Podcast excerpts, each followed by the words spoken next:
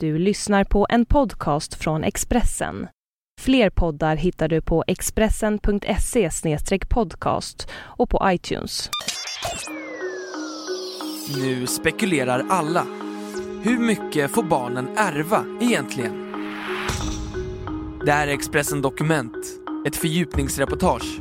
Varje dag med mig, Johan Bengtsson, som idag läser Thomas Kvarnkullens text om mångmiljonarvet efter järnladyn. Margaret Thatchers politiska arv skapar oro och ilska inför mångmiljonbegravningen på onsdag. Men järnladyns personliga arv hålls hemligt av familjen.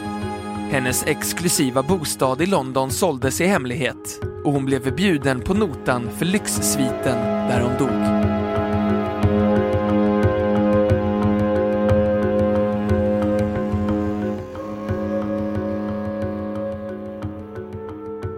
London. När Margaret Thatcher och maken Dennis i november 1990 klev ut från 10 Downing Street var karriären för Storbritanniens första kvinnliga ledare långt ifrån över. Hon var känd som en arbetsnarkoman och hade sovit fyra timmar om natten som premiärminister. Det hade varit ett oväntat val om hon hade dragit sig tillbaka. Trots att hennes tid vid makten var över var hon fortfarande efterfrågad över hela världen.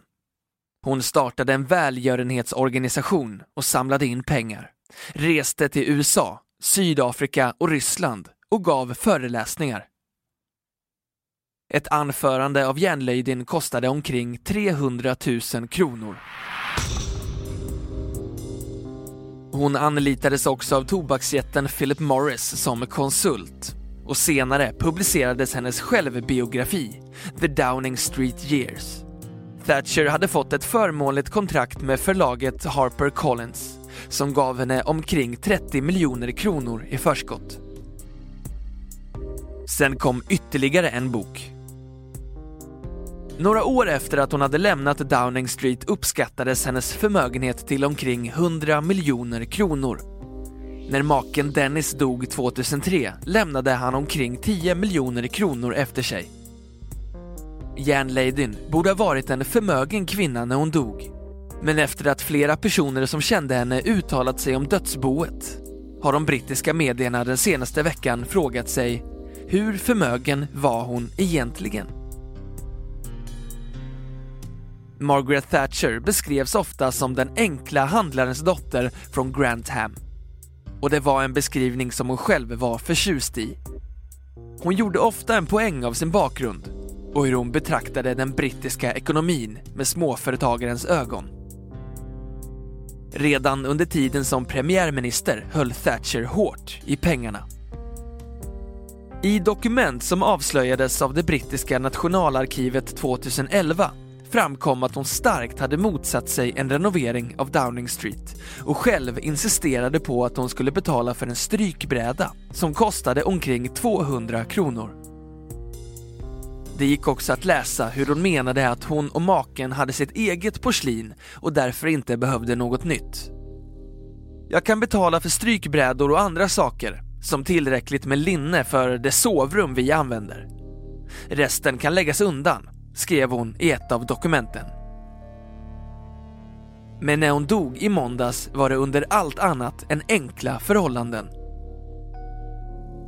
Utanför det femstjärniga lyxhotellet Ritz i centrala London står uniformsklädda anställda med höga hattar och tar hand om de ofta förmögna gästerna.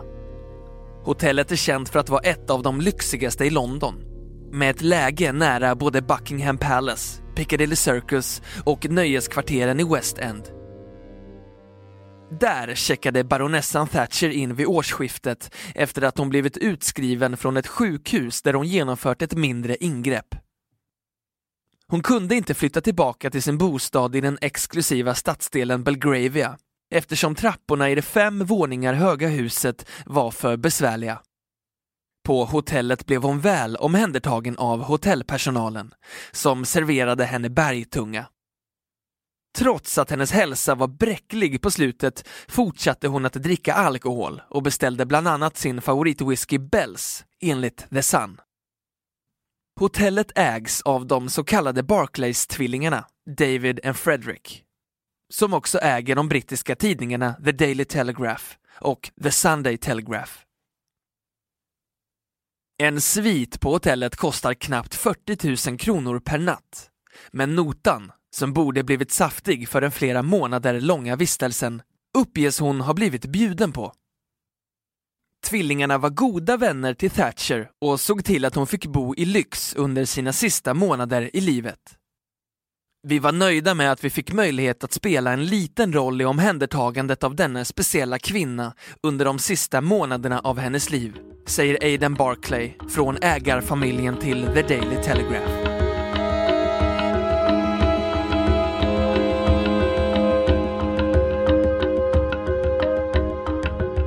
Expressen Dokument, en podcast från Expressen.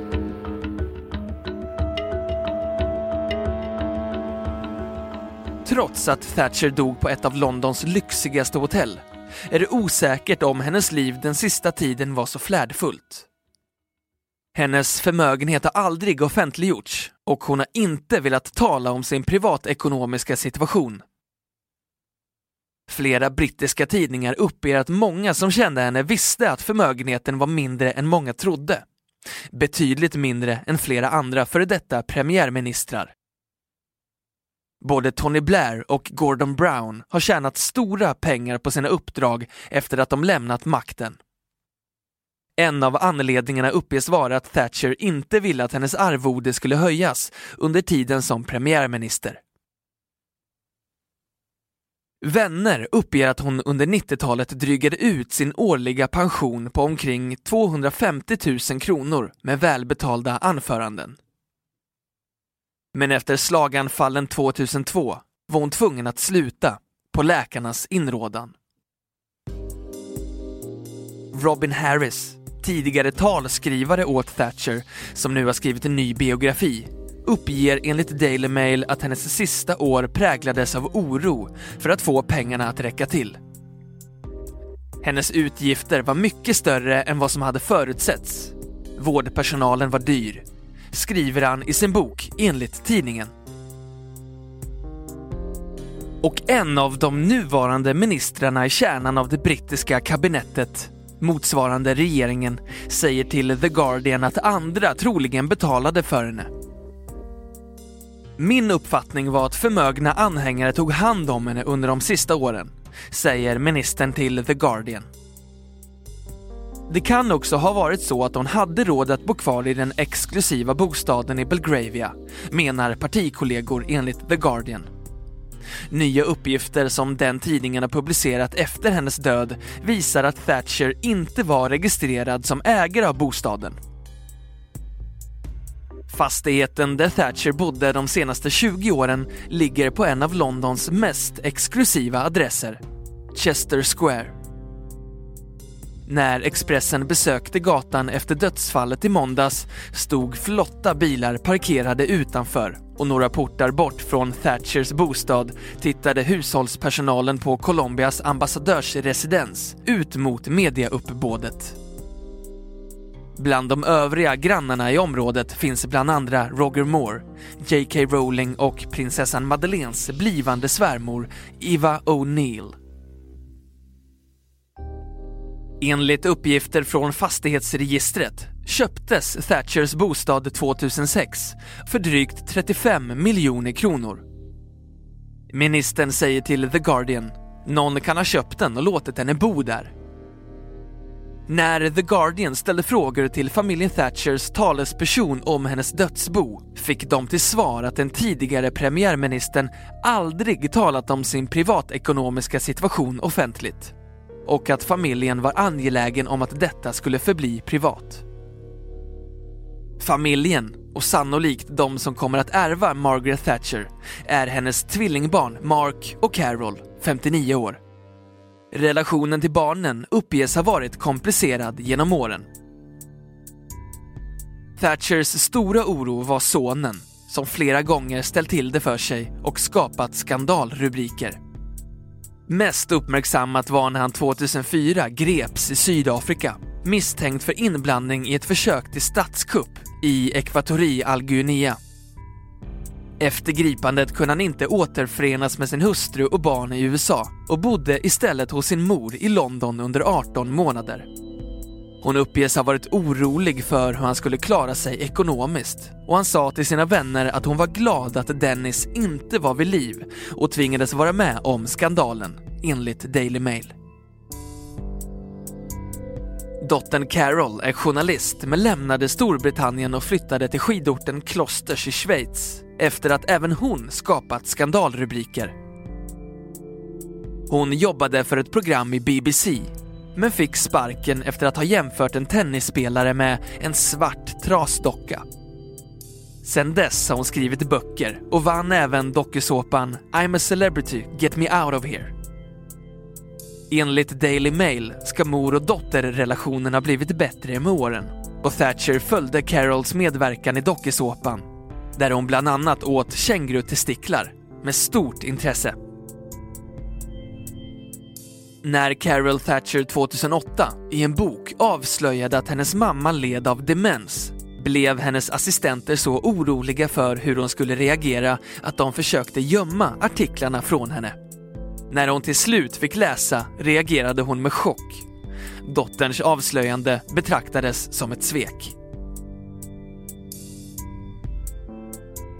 När Storbritannien på onsdag ska ta farväl av den älskade och hatade före detta premiärministern vid begravningen i St. Paul's Cathedral är det med säkerhetsarrangemang som jämförs med det under OS förra året. Kritikernas ilska har inte bara väckts till liv på grund av den politik hon förde och förändrade landet med. Motståndarna är ursinniga för att skattebetalarna ska betala för avskedsceremonin. Kostnaden omkring 100 miljoner kronor enligt uppgifter som Daily Mirror publicerat. Premiärminister David Cameron har försvarat sig med att Margaret Thatcher dragit in betydligt mer pengar till Storbritannien, bland annat genom EU-rabatten hon förhandlade sig till 1984. Men han menade också att en blygsam begravning skulle vara fel. Jag tror inte att bara folk här i Storbritannien skulle tycka att vi inte gjorde det här ordentligt. Jag tror att andra delar av världen där Margaret Thatcher betydde oerhört mycket skulle tycka att vi var helt fel ute, säger Cameron enligt Daily Mail. Margaret Thatcher själv var involverad i planeringen av sin begravning innan hon dog. Familjens talesman, Tim Bell, säger bland annat att hon ville hålla ner kostnaderna. Hon ville inte ha en flyguppvisning eftersom hon tyckte att det skulle vara slöseri med pengar, säger han enligt Daily Mail. Kritikerna har krävt att hennes familj ska betala. Frågan är bara om järnladyns tillgångar hade räckt till för att betala begravningsnotan.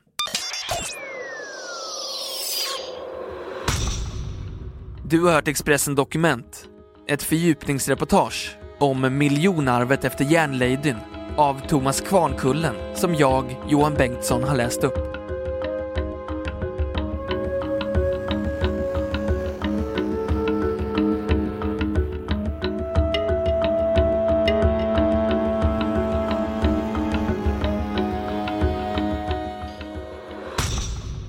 Du har lyssnat på en podcast från Expressen. Ansvarig utgivare är Thomas Mattsson. Fler poddar finns på Expressen.se och på iTunes. Ett poddtips från Podplay. I fallen jag aldrig glömmer djupdyker Hasse Aro i arbetet bakom några av Sveriges mest uppseendeväckande brottsutredningar. Går vi in med hemlig telefonavlyssning och, och då upplever vi att vi får en total förändring av hans beteende. Vad är det som händer nu? Vem är det som läcker? Och så säger han att jag är kriminell, jag har varit kriminell i hela mitt liv men att mörda ett barn, där går min gräns. Nya säsongen av Fallen jag aldrig glömmer på Podplay.